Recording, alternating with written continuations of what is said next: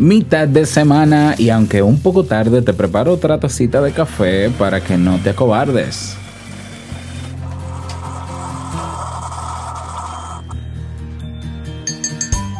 Muchas veces asumimos que nuestros pensamientos son la realidad, que nuestros valores son los más elevados, nuestras creencias la verdad absoluta y nuestra forma de pensar la única posible. Esas certezas, entre comillas, inamovibles, suelen provenir de nuestros puntos ciegos psicológicos y no nos suman puntos a nuestro favor, al contrario, nos restan. Hablemos sobre esto, acompáñame. Si lo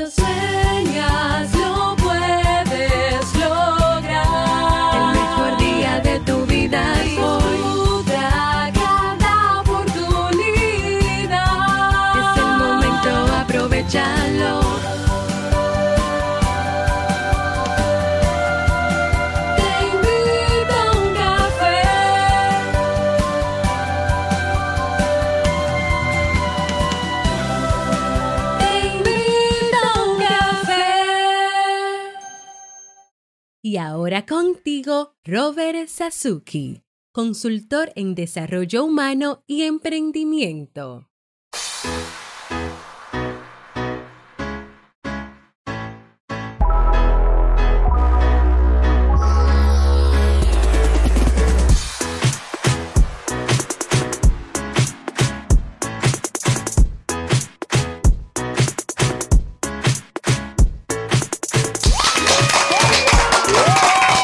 ¿Qué tal con esa energía positiva, esos aplausos y aquí tu cafecito? Espero que te guste.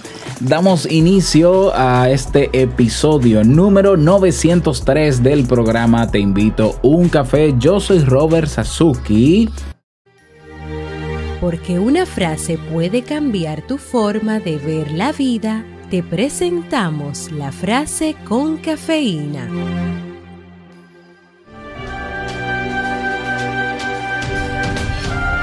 No creas todo lo que piensas. Los pensamientos solo son eso, pensamientos. Alan Locos.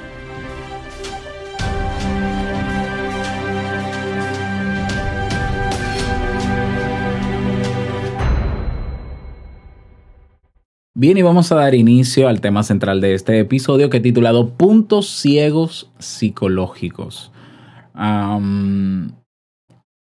como decía al inicio de este episodio, hay personas, o muchas veces nosotros mismos, obviamente, eh, asumimos que nuestros pensamientos son la realidad, que nuestros valores son los más elevados y por eso, por eso criticamos tanto a los demás, que nuestras creencias son la verdad absoluta, que nuestra forma de pensar es única, Creemos o nos gusta creer que nuestras ideas son racionales y la de los demás inconsistentes.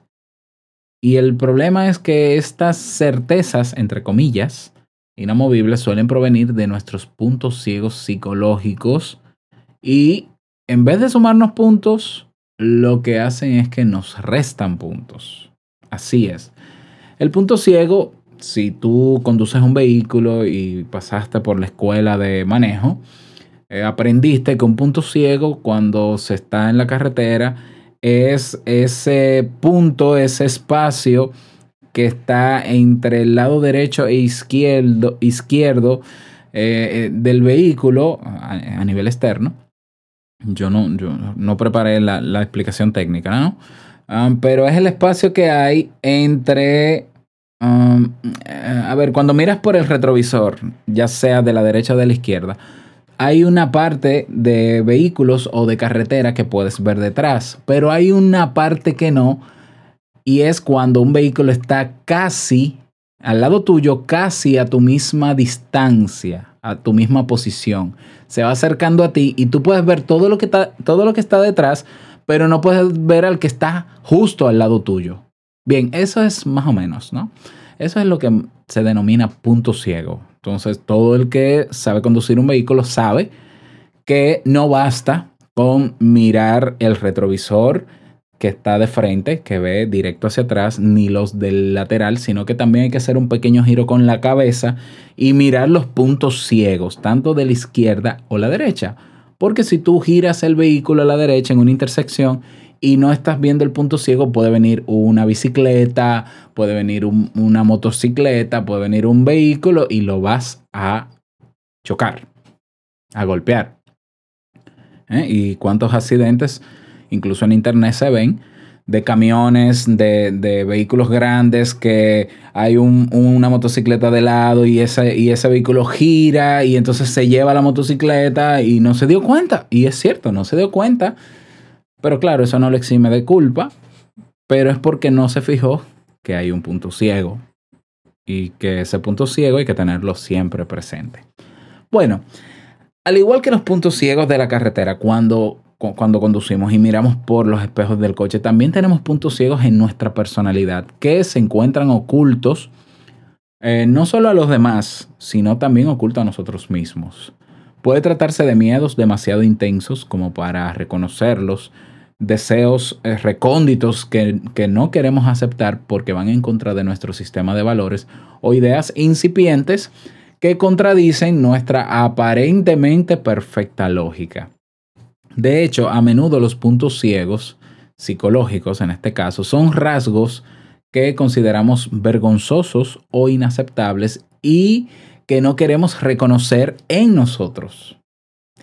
Te cuento, en, el año 2002 un grupo de psicólogos sociales de la Universidad de Princeton se refirieron al prejuicio de punto ciego. Se trata de nuestra incapacidad para reconocer el impacto de nuestros sesgos o errores y limitaciones en nuestro juicio, en nuestro comportamiento, en nuestras decisiones.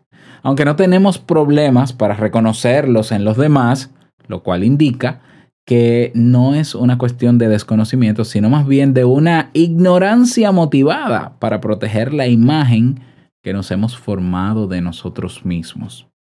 El problema de los puntos ciegos psicológicos es que asumimos esos sesgos como confiables, pensando que somos inmunes a ellos, de manera que nos autoengañamos. Etiquetar a los demás como sesgados, mientras creemos que somos objetivos e imparciales, es una ilusión. Todo lo que negamos de nosotros nos debilita porque nos impide crecer haciendo que asumamos una postura más inmadura e inadaptada. Y lo voy a repetir, presta atención. Todo lo que negamos de nosotros, ya sea por vergüenza, por miedo, porque no nos gustaría que nos conocieran esa parte de nuestra, de, de nuestra personalidad, nos debilita porque nos impide crecer, haciendo que asumamos una postura inmadura e inadaptada. ¿Cómo descubrir nuestros puntos ciegos psicológicos? No solemos ser conscientes de nuestros procesos inconscientes, de manera que no podemos notar su influencia en nuestras decisiones. Tampoco somos conscientes de todos los factores que afectan nuestro comportamiento. Por ejemplo, sostener una taza caliente en las manos, nos puede volver más colaboradores, mientras que usar unas gafas de sol puede hacer que mintamos más. Nuestro comportamiento y decisiones reciben el influjo constante de cientos de estímulos, muchos de los cuales pasan por debajo del radar de nuestra conciencia. Sin embargo, los puntos ciegos psicológicos son aquellas características personales que no queremos reconocer. Un buen punto de partida para descubrirlos consiste en centrarnos en nuestras reacciones más intensas. Una reacción emocional muy intensa o una opinión inusualmente fuerte puede indicar que en el fondo existe un impulso interior inaceptable o indeseable. De hecho, solemos reaccionar intensamente ante las características propias indeseables de nosotros que vemos en los demás. Es lo que los psicólogos Hall y Sidra Stone llamaron los yo repudiados. Es decir, lo que yo niego en mí, lo aborrezco del otro. Y esta teoría fue confirmada por un estudio desarrollado en la Universidad de Rhode Island y otro llevado a cabo en la Universidad de Georgia. En ambos se apreció que las personas que catalogaban las imágenes eróticas como inaceptables debido a que arrastraban una gran culpa sexual, eran precisamente aquellas que experimentaban más excitación como respuesta a esas imágenes. En otras palabras, aquello que negamos con más vehemencia, de forma radical, puede esconder un punto ciego psicológico. ¿Ya? Obviamente esa tendencia no se limita a la sexualidad, sino que se aplica a cualquier ámbito de la vida. Los juicios ásperos sobre los comportamientos ajenos suelen revelar una inseguridad personal proveniente de ciertos rasgos que no queremos aceptar. Sí, a mí me parece muy curioso, ¿no? O sea, incluso he visto noticias recientes de políticos estadounidenses. Vi una hace unos días de un legislador en Estados Unidos que él negaba fehacientemente la homosexualidad, que él discriminaba la homosexualidad, que él no estaba de acuerdo y le tomaron una foto en un club nocturno poniéndole dinero en el calzoncillo de un gay que estaba bailando. ¿No? Eh, yo creo que casos así se han visto en muchísimas áreas, en el área religiosa, en el área política, en el área de pareja, en muchísimas áreas. ¿Ya? Entonces, em, sin embargo, también he visto entonces que las personas que suelen tolerar el comportamiento de los demás, que suelen eh, eh, amar de, manera incondicional al otro, de no juzgarlo, es una persona que también se trata así de bien y que se acepta como es con sus virtudes y sus defectos. ¿eh? Los puntos ciegos psicológicos no se limitan a las reacciones negativas, también pueden expresarse a través de actitudes o comportamientos extremadamente positivos, los cuales sugieren la falta de un rasgo deseado. Otro estudio, un estudio realizado en la Case Western Reserve University, por ejemplo, reveló que las personas intentan esforzarse por parecer desprejuiciadas y muestran actitudes excesivamente positivas hacia un grupo estigmatizado cuando su yo como persona sin prejuicios está amenazado. O sea que no solo con lo negativo, sino también con lo positivo. También he conocido personas que son, que se dicen ser muy serviciales y lo que son es muy sumisas y permisivas, ¿ya? Pero entienden que no, que, que tienen que ser serviciales, que se deben a otros, que dejan todo lo que están haciendo de sí para los demás, que se entregan incondicionalmente, eh, pero realmente lo que están evitando es sentirse rechazada por los demás. Entonces, ya. Otra señal de que no reconocemos nuestros puntos ciegos psicológicos consiste en mantener la misma relación con diferentes personas. Si siempre te quejas porque tus parejas o amigos se comportan de la misma manera, es probable que se deba a que estás eligiendo perfiles psicológicos similares que te llevan a replicar la relación de la que supuestamente deseas salir. Ya, típica eh, persona que va a terapia de pareja porque con la queja de que todas las relaciones de pareja que tiene le son infiel. Y entonces llegan a la conclusión de que todos los hombres son infieles y demás. Eh, pero, pero es que hay un punto ciego que no estás viendo que te lleva a elegir el mismo patrón de persona. ¿Ya? Y hasta que no descubras cuáles son esos puntos ciegos psicológicos que te mantienen en ese esquema, no vas a salir de ese bucle. De ahí la importancia de la terapia, ¿ya? Si piensas, otro caso, que tu suerte nunca cambia, que estás salado, como decimos en mi país, es decir, con mala suerte, también es señal de que necesitas sacar a la luz esos puntos ciegos. En el fondo tu vida no cambia porque estás repitiendo ciertos patrones emocionales y de razonamiento que te llevan continuamente al mismo punto de partida. Por tanto, en vez de quejarnos de nuestra mala suerte, entre comillas, deberíamos preguntarnos cómo estamos contribuyendo a esa mala suerte. Tres preguntas te voy a dar para que puedas hacer conciencia y quizás descubrir los puntos ciegos psicológicos. Creo que la mejor manera de, de, de, iluminar esos puntos ciegos es con la terapia, porque una persona que está fuera de tu patrón de pensamiento, de tu forma de pensar y hablar, puede verlo mucho más fácil en tu discurso. Y los terapeutas estamos entrenados para ver eso. Pero bueno. Muchos puntos ciegos esconden verdades sobre nosotros que no estamos dispuestos a aceptar tan a la ligera. Por eso para este ejercicio es conveniente practicar antes algo de meditación o ejercicios de respiración que te ayuden a bajar tus barreras psicológicas. Si estamos relajados y nos sentimos a gusto con nosotros mismos, podremos tolerar mejor que ciertas verdades salgan a la luz. Las preguntas que debes plantearte para descubrir tus puntos ciegos psicológicos, ¿quieres son? ¿Quieres saberlo? Ah, pues presta atención. Mm, pregunta número uno. ¿Qué tengo miedo de saber? ¿Qué tengo miedo de saber? Escríbela para que la pienses y la respondas. ¿Ya? Pregunta número dos. ¿Qué es lo que menos quiero aceptar? de ti, preferiblemente, ¿no? De ti. Estamos hablando de ti. ¿Qué es lo que menos quiero aceptar? Y pregunta número tres. ¿Qué siento sobre mí? ¿Qué yo siento sobre mí? ¿Ya? esas son las tres preguntas. Parecen preguntas muy básicas, muy simples, pero creo que si profundizamos en la respuesta, si profundizamos porque si respondemos con, con lo primero que llega a la mente, claro, va a salir todo muy bonito. ¿Ya? No, no, siéntate a pensar. Hay cosas que, a las cuales tú, cosas que tú no quisieras saber y te estás negando a ella. ¿eh? Hay cosas que tú no quieres aceptar de ti y tú dices, no, eso no es verdad porque yo me quiero y yo me amo y eso, siéntate a pensar y ya. O sea, entonces enfréntate a esas tres preguntas con profundidad para ver qué sale. ¿Ya?